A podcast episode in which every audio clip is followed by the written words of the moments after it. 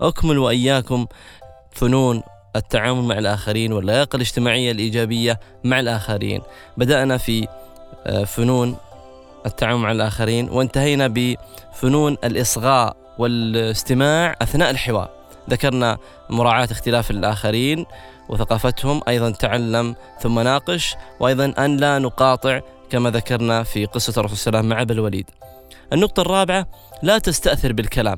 بعض الناس أثناء الحوار يستأثر الوقت كامل لصالحه ويتحدث ويبين الأدلة والدلائل والقرائن. لابد أن تجعل وقت مناسب للطرف المقابل حتى يذكر حجته.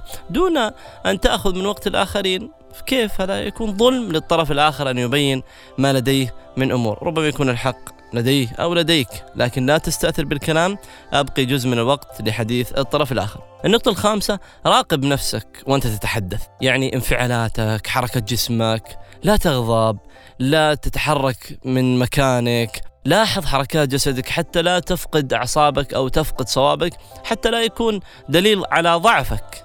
انفعال الإنسان ورفع الصوت هو دليل ضعف ليس دليل قوة أثناء الحوار. النقطة السادسة استعن بضرب الأمثلة. الأمثلة والدلائل توضح الفكرة للطرف المقابل وتوصل المعنى بشكل أدق. النقطة السابعة ابحث عن النقاط المشتركة.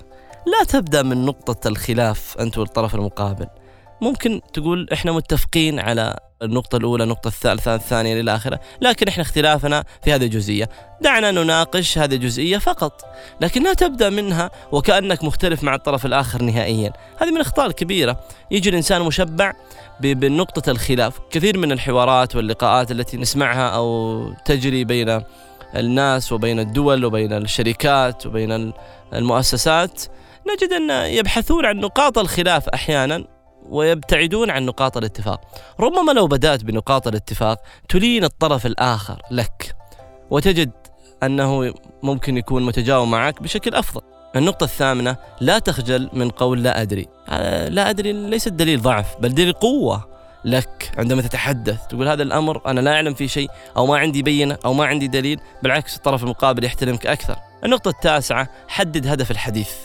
هذه نقطة مهمة هي من النقاط اللي ممكن قبل أن تصل للحوار أن تكون مستحضرها بشكل كبير جدا. النقطة العاشرة والأخيرة في فن الأدب والحديث والحوار مع الآخرين حين لا يجدي المنطق أغلق الحديث.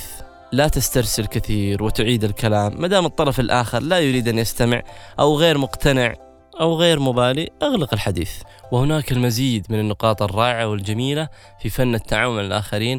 نكمل وإياكم هذه النقاط في حلقة قادمة بإذن الله. شكرا لكم ولإستماعكم.